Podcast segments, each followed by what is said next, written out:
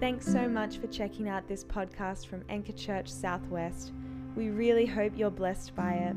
For more teachings, resources, or info, please check out our website anchorchurch.com.au.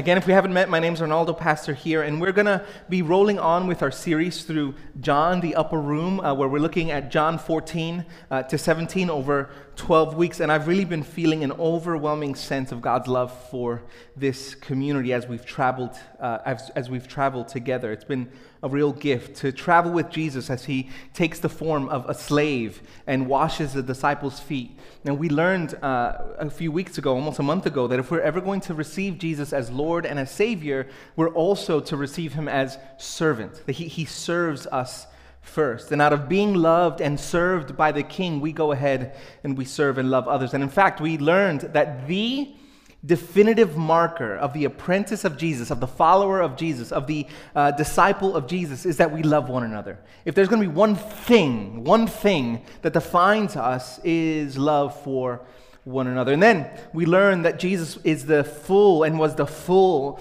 uh, expression of the Father, so that Jesus could say that if you saw me, you have seen the Father. And what we see is a God who is gentle and lowly and humble and who's never afraid of the questions and the doubts of his people. And when he sees the, troubles, the troubled hearts of the disciples, he doesn't scold them in his frustration. He offers them his lasting presence, a promise of his lasting presence. And today, as we continue, I want to give us a fresh expression to the idea that God calls us to a life of obedience. He calls us to a life of surrender. And this is important because many of us, myself included, have been traumatized by legalism. The idea that our obedience somehow earns or keeps us in God's love. And therefore, our disobedience means uh, uh, that God no longer loves us. But Jesus tells a better story here today, a much more beautiful story, a story that doesn't coerce our obedience. And, and I, I don't want to just preach from my baggage, right, or from my own, his, just from my own history, uh, but I feel a lot of us may be walking that road where uh, we may have been coerced into obedience in some of our church cultures. And so today I want to set us uh, set before us this beautiful invitation to obey rather than believing the lie that obedience is the condition of love, right? You get what I mean by that? That rather than believing the lie that we must first obey God for Him to love us, this story tells a radically different story. In other words, we obey from the love that we've received, not for it. Right? We, we obey from the love. We obey out of receiving God's love rather than obeying to secure God's love. But before we jump in, Help me to pray. Father, we thank you again for your goodness to us. We thank you that, in fact, the, the truest thing that we can say today, right now, is that you are good. In a world that will tell us differently, in a world that will tell us maybe that you're, you, you are absent, Lord, we, or, or, or more so that you are malevolent, we speak a different word. God, you are good. And we thank you for bringing us here today together, and we ask that you would help me to forget the things that are not going to be helpful for your people. Help me to remember the things that will be. And let the words of my mouth and the meditation of my heart be acceptable in your sight, O Lord, my rock and my redeemer. And the church said, and the church said, so I grew up, as you know, uh, this is a lot of, I, feel like I'm running out of the social capital of saying I grew up in Brooklyn. It worked for a decade, but you know, it's, it's getting old. But as you know, I grew up in Brooklyn, small uh, Spanish speaking Pentecostal church, and there's so much that I'm grateful for, for what I learned there. The seeds that God deposited in my life that I feel still to this day are blooming. Uh, but by and large, it wasn't what we would, what I would call a healthy church at the time. As I look back on my time there, I recognize that it taught and it lived a theology that was uh, largely born out of fear. And it, what, what, it did, it looked at the world, it looked at the culture around uh, us, and it taught us to look at the culture around us, and it, it taught us to just wholesale reject everything. And what it did, it, it, overreacted to everything in the world, in the culture. It, it overcorrected in the opposite direction. And what that led to was this crippling legalism, this, this stuffiness, a lack of joy, an obsession with rule keeping. In a word, it led to a religion of fear, of coercion, of a joyless obedience. And what it did, it overreacted to the culture, it overreacted to the world. Our problem, I think, is a different one. Our problem isn't one that we, we've, we've overcorrect, that we overcorrect the world. Our problem is that we dangerously come close to doing the opposite and we begin to overreact against the stifling legalism that we may have grown up with. And so we say we don't need to follow any laws, and obedience doesn't matter anymore because what we're doing is we're now overreacting to much of the overreaction that we may have grown up with, that I know I grew up with. But the same is going to be true wherever we land. However, you overreact. If we operate with the frame that I grew up with, then we will become legalists because of the fear of becoming like the world.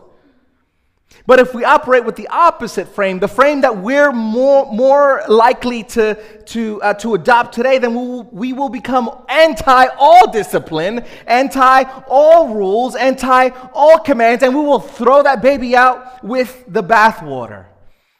And we do much of our theology and our thinking uh, in reaction to a viewpoint, in reaction to what someone else is thinking or doing. And, and what happens is we end up playing defense because we always end up overcorrecting someone else's mistake because we fear becoming that. Either way, anti law people or legalists, we're both motivated by fear right? Fear of becoming like that. Fear of becoming like the world on one side, fear of becoming like legalistic Pharisees on the other. It's the same fear, but it's dressed differently.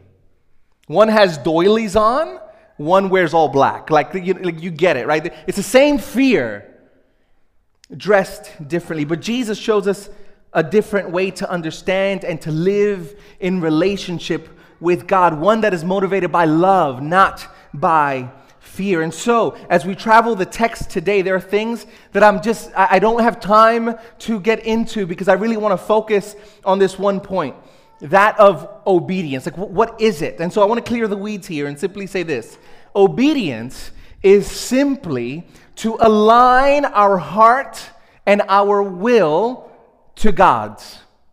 Obedience is to align our heart and our will to the will of God. Scripture does not call us, and you may be surprised by this, but Scripture does not call us to a blind obedience or simple or simply external obedience. God doesn't just desire that we follow some rules, but He desires that we actually rule with Him and that He rules through us and in, in partnership with us. And that requires humans, not robots. You, you get the difference. Obedience isn't just about what we do externally. Obedience is about bringing our, our whole selves, our thinking self, our loving self, our willing self, all of who we are under the reign of Jesus. And so, it involves our thinking and our willing and our loving, our affections and our behavior. But in a church culture that, and I've said this before, I've repented publicly to you before, but in a culture that says this, quote unquote, it doesn't matter what you do, it just matters where your heart is. Right? God is, is not after your, your works, He's after your heart. Whatever the hell that means. I'm not even sure anymore, but I'm telling you, I've said it before. We've all heard this that the gospel is not about uh, uh, uh, behavior modification, it is about heart transformation. Well, then it makes sense, right? If, if, you if you hear that all the time, it makes sense to see a call to obedience of a command as oppressive as foreign as the path to a lifeless, external, complying, boring faith. We've ripped apart what God has always kept together, and that's love and obedience. Jesus couldn't be clearer in what he is saying here today. And this is what he's saying. Now, I, I want you to remember this that love and service for Jesus and for others always must flow out of us being served by Jesus. You never serve others and you don't go out to serve Jesus on your own steam because that's the right thing to do, even though that is the right thing to do. The king comes and we serve. And yet he comes as a servant. And so the first thing we always must remember is that any service that we give to Jesus, any service that we give to others, must first flow out of a service that we've received from Jesus. Remember what Jesus tells Peter if you do not let me serve you, if you do not let me wash your feet, you have no part with me. And so this is what Jesus is saying that love and obedience are two sides of the same coin, but we have made them wholly different currencies. But Jesus keeps them together. And when we understand that having faith in Christ is more than just mental assent, do you, get what I, what I mean by that? That having faith in Christ is more than just in internal workings in your mind or your psyche or your heart. When we understand that it's more than that, when we understand that to have faith in Jesus is to pledge our whole life and to give our allegiance to this King, then we can begin to understand that Jesus never pulls apart love and obedience. He says this in verse 15. He says this If you love me, you will keep my commandments. If you love me, you will keep my commandments. If you love me, one of the ways that you show that is by doing what I've told you. I'm trying to get my kids to memorize. This is Bible memory verse for the Santiago home. Keeping the commandments of Jesus, we have to understand, are not ways to earn his love. They are ways of enjoying his love. They are ways of expressing his love. We show that we love Jesus when we obey him, when we do what he says. But what we realize is that we, we can't do what he says in our own power. And so Jesus makes this astonishing promise in verse 16. He says this And I will ask the Father, and he will give you another helper to be with you forever. Even the Spirit of, even, listen, listen, the Holy Spirit, the, per, the third person of the Trinity, is called a helper right? Even the Spirit of truth, whom the world cannot receive, because it neither sees him nor knows him. You know him, for he dwells with you and will be in you. I will not leave you as orphans, I will come to you. Yet, a little while, and the world will see me no more, but you will see me, because I live, you also will live. In that day, you will know that I am in my Father, and you in me, and I in you. What I'm asking you to do, Jesus says, is uh, what I'm asking of you, I will resource you to do. I can't remember who said this. It was either Augustine in the fourth century or Luther in the 15th, but someone said this that, that uh, uh, the gospel bids us to fly, right? The gospel tells you to fly. And I'm like, bro, I'm, I'm a land creature. I don't have wings. Like, what do you, but the gospel gives you wings. It bids you to fly, it, it, it resources what it asks of you. That's the beauty. And maybe for some of us, we, we don't feel like we have that resource. We don't feel like we have that help, like we have the resource to obey. And maybe for some of us here, it's the realization that maybe we haven't yet pledged our allegiance to Jesus. Maybe we are still just playing church or living off the steam of our parents or our friends' faith. And this isn't to scare you, this is to get you to take a good and honest look at your soul and to do what Paul says to examine ourselves to see if we are in the faith. Let me ask you a question, a real question. Is there a desire to obey? Even when you look at your life and you see the gaps, as I look at my own and see my own gaps, is there a desire to obey. Even, even if you're in a season right now where you are diving headlong into sin and disobedience, is there something in you, something in your gut, something in your soul that is crying out, I want to align my heart and my will to God's? I, I, want to offer this to you as a pastor, someone who deeply loves you, that if that is not there, if we're just cool with whatever, if you have no desire at all for wholeness or holiness, if you care not an iota about obeying your Lord, then let me put it to you that you may not be a Christian here today. I didn't want to come and, like, it's a nice day. I don't want to come to ruin your day. But let me tell you, it is much better to realize today than the day when we come and we face Jesus and we say, Lord, Lord, and he says, What? I never knew you. Do you have a desire to surrender? And if you do, then I, I, would invite you to repent of your good works. Repent of the times that you tried to keep it all together. Repent of your religiosity. Repent of the ways that you have placed your trust and your allegiance maybe in your own work and not Christ's. But Jesus continues here in verse 21. He says this Whoever, whoever has my commandments and keeps them, he it is who loves me. And he who loves me will be loved by my Father, and I will love him and manifest myself to him. Jesus simply is doing this. He's reiterating what he is saying, and he's extending the thought. And he's saying that, that when those who obey, he will manifest himself. He will show himself to the ones who keep his commands. Now, this is not a prize. We need to understand. This isn't some uh, late night infomercial saying for the first 500 callers, you get some, some extra, right? If you obey, you, you get a bit of extra Jesus. That's not what he's saying. It's actually pretty simple to understand. He's saying, if out of the love, out of the love that we've received from Jesus, we love him in response. We are aligning our hearts and our minds and our whole selves to his heart and his mind and, and his self. It makes perfectly good sense that in, in that interaction, he manifests himself because we are beginning more and more to what? To look like Him, to feel like Him, to think like Him, to act like Him. We don't earn this. We don't earn His presence, but by our alignment with it, we actually get to enjoy it more fully. Jesus says so again in verse 23 when He says, Jesus answered him, If anyone loves me, he will keep my word, and my Father will love him, and we will come to him and make our home with him.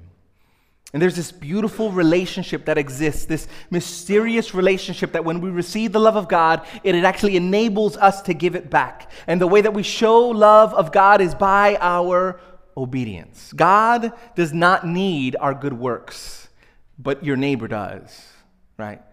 God needs nothing from us.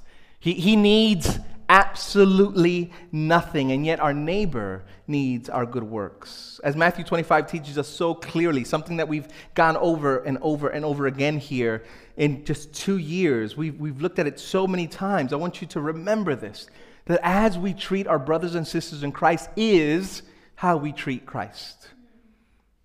It, it, boggles my mind that Paul was on the road to Damascus after uh, uh, uh, the stoning of Stephen. He was the coat check guy, right? He's like, I'll, I'll watch your coats. You go kill this guy. I'm on my way to kill some more Christians. And on the road to Damascus, Jesus blinds him, knocks him on his backside. And what does Jesus say? Jesus doesn't say, Why are you persecuting my church? Why are you persecuting my people? He doesn't say that. He says, Paul, Saul, Saul, Saul, why are you persecuting me? Matthew 25, when we, when we meet Jesus in, on his glorious throne, he says to these folks, he says, Those who you visited and who you ministered to and who you clothed and who you gave water to, you did that to me. And those who you didn't do that to, you didn't do it to me.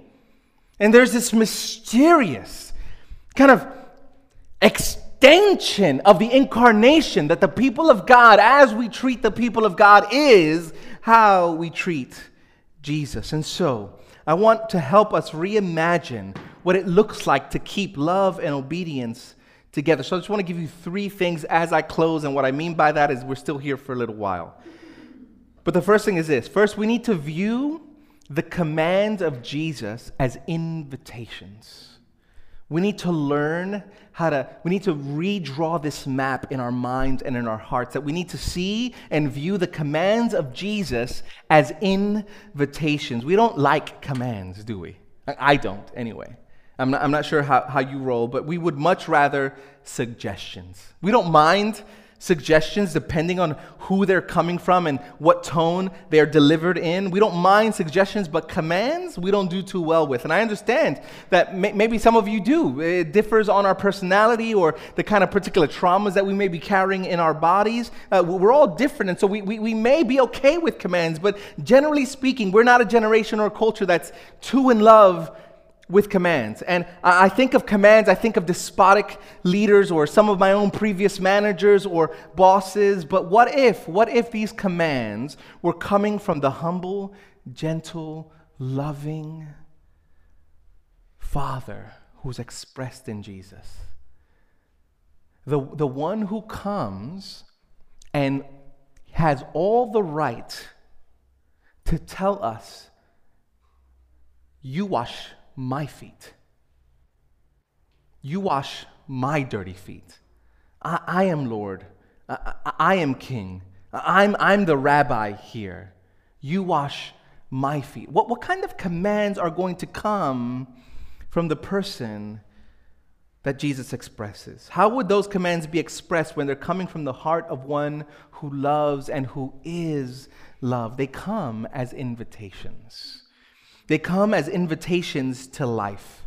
They come as an invitation to love. They come as an invitation to get over yourself. They come as an invitation to serve others, to feed the hungry, to care for those who are on the margins, to speak truth to power, and to preach the gospel. They come as invitations to kill sin, to turn away from falsehood, and to pursue justice. These things are not oppressive, they are expressions of our freedom in this broken world. And so when we read a command of Jesus, we read it as an invitation to enter into life.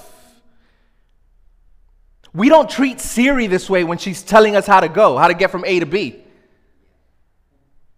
It's like we put in the destination, she tells us what to do, and we do it. Even sometimes when it's illegal, like what I did, I went through a bus depot the wrong way because I'm just so like I have to obey this voice.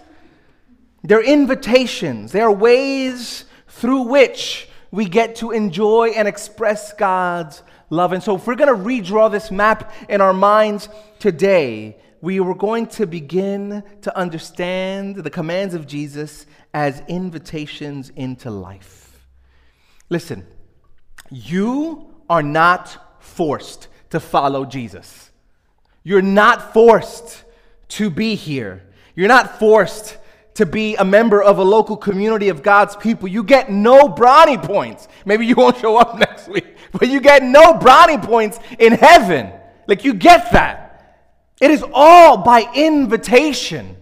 One of my favorite stories in the Gospels is when Jesus goes to this rich young ruler. And the, well, the rich young ruler comes to Jesus and he says, What must I do to inherit eternal life? And Jesus says to him, You sell all of your possessions, you give it to the poor, and you come and follow me. And the rich young ruler just walks away, sad. And Jesus is like, If I was Jesus, man, I'd use magic, right? Or like change his heart, like like I, I chase after him and try to convince him, bring out my PowerPoint, get my clicker. Let me show you what you're missing out by not following me. And Jesus lets him go. Why? Because Jesus will refuse to coerce faith. Jesus will refuse to coerce or guilt people into following him. We are free to be here or not. And when we begin to view God's commands as invitations rather than oppressive rules to check off, we will begin to think about repentance as a sweet experience. Right? Repentance. What an ugly word in our culture, in, our church cultures. When was the last time we, we talked about repentance? Why? It's because we're thinking of Westboro Baptist Church in the South with like repent or die or go to hell. That's when we we think that's what we think about repentance. But repentance is a sweet invitation to say turn and, and enter into life. So the first thing that we need to remember, that we need to sort of redraw, is that the commands of Jesus are invitations. The second thing is that the commands of Jesus are beautiful. They are beautiful, they are sweet. The life of faith has so often been cast in the moral register what's right and what's wrong. And that's not wholly wrong, but it is woefully inadequate, I want to say. If all we think about following Jesus is right and wrong, then we're missing out on much of what following Jesus means. Following Jesus is not just about a moral life, it includes it absolutely. We pursue righteousness. We pursue holiness in such a way that we become gifts to the world and not debits. Like, imagine that. Imagine that your pursuit of personal godliness and holiness becomes a plus for your work, not a minus. Imagine, I mean, it almost feels wrong nowadays in our church culture to, to, to say that God doesn't just reckon us good, but he, he makes us good. We begin to put on the character of Christ as we grow into his likeness and we grow to love what he loves and hate what he hates. But oftentimes, when we think about morality and we think about uh, the life in the moral register, we think about Angela from The Office a hypocrite, a shrewd. Who wants to be like Angela? Like, nobody wants to be like her at all. And that's what we think about when we think about the holy moral life. We think about Angela Martin or whatever her name is before she married the senator. The picture we should get of a morally upstanding life is one that attracts sinners, not repels them. Have you ever thought about this fact that Jesus is the holiest? I mean, even if you can compare him to, to other men, he was the only perfectly moral, holy person who's ever walked this earth. Where did you find him? Who was around him? It was all the quote unquote sinners, the outcasts, the, the moral outsiders wanted to be around him. So, yes, following Jesus entails morality. Being right isn't the goal, reflecting Jesus to the world is the goal. Life is not only about morality, but about beauty. The commands of Jesus are not only to be seen and experienced as invitations to life, but they're to be seen and experienced as beautiful.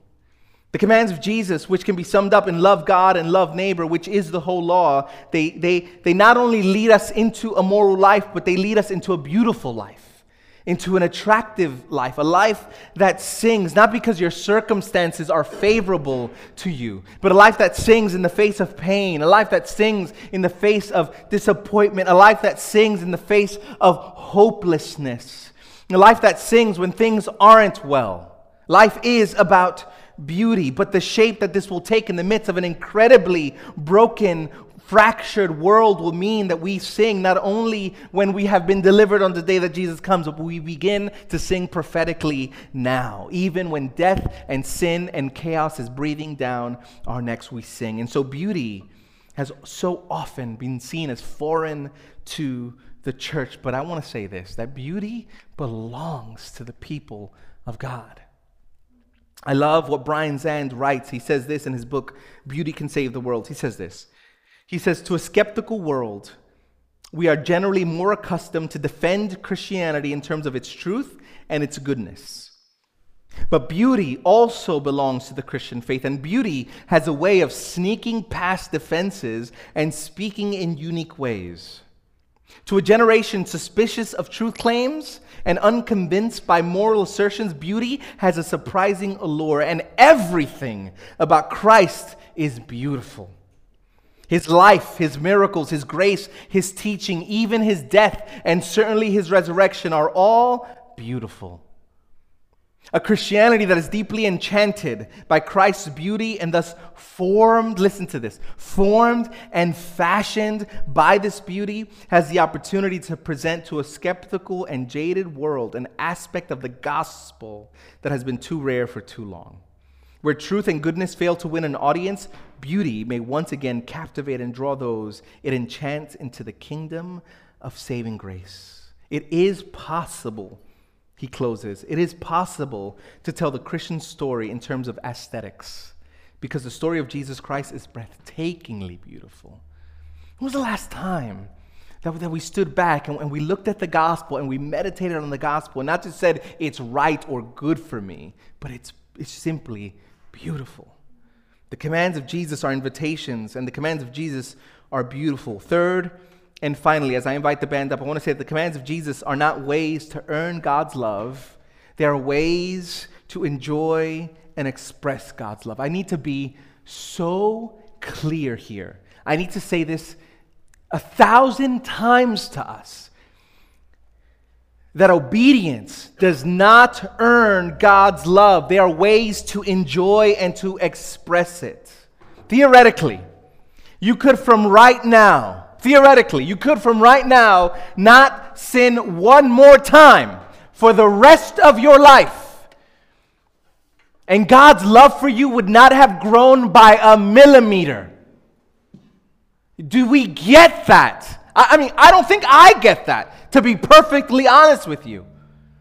That if I'd never said anything mean or bad about someone, never cussed again, never sinned again, always kept below the speed limit, God would not love me a millimeter more.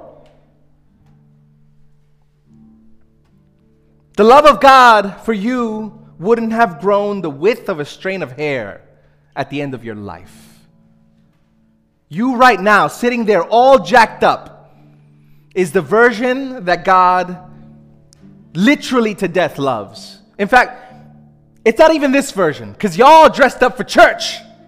Y'all are on, on, on your best behavior today. I'm talking about your jacked up, jacked up self. Your morning breath self. Your cussing because you got caught off on the M5 self your jealous self, your lustful self, your prideful self, your money hungry self, your, chat, your, your status chasing self, the things that you may still be hiding self. God looks at you at your worst and calls you his own. He is not ashamed of you today. And that's why the scriptures say in the book of Hebrews say that Jesus is not ashamed to call me a brother. He's not ashamed to call you a sister. He loves you fully right now, right here. Listen, I have not been a perfect father myself. And I lament that. I have not been a perfect father. One thing, though, that I've tried to do throughout the journey of my imperfect parenting is remind these kids that I love them and that my love for them is not dependent on their obedience to me. And so, from the earliest of ages, Evie, Johnny, Anthony, does daddy love you more when you obey? No, daddy. Does daddy love you less when you disobey? No, daddy. And yet, we carry with us in our bones, in our trauma, in our history, in, in the stories that we tell ourselves, that our dad in heaven loves us more or loves us less based on our obedience. But our obedience does not earn us an iota of God's love but it is a pathway toward enjoying God's love and expressing it to a world that desperately needs it. To align our hearts and our minds with the heart and mind of God will bring us more into an awareness that we are loved and we get to enjoy that fact. Our obedience is not just for us to enjoy God, but it's, our obedience is also missional. I want to remind us of one of the foundational texts of this church. 1 Peter 2 9 says this But you are a chosen race, a royal priesthood, a holy nation, a people for his own possession. We love that, right? Man, I'm chosen, right? I'm royal. I'm, lo- I'm, I'm, I'm holy. I'm God's possession. That you may proclaim the excellencies of him who called you out of darkness into his marvelous light. We have been made his own. We are loved so that we would proclaim it to the world, so that we would obey. We would obey the commands of Jesus, not in our power, but in the power of the Spirit, not to earn God's love, but to express it. And our lives become a sermon. You have people in your life, I have people in my life who will never come here, right? Ever.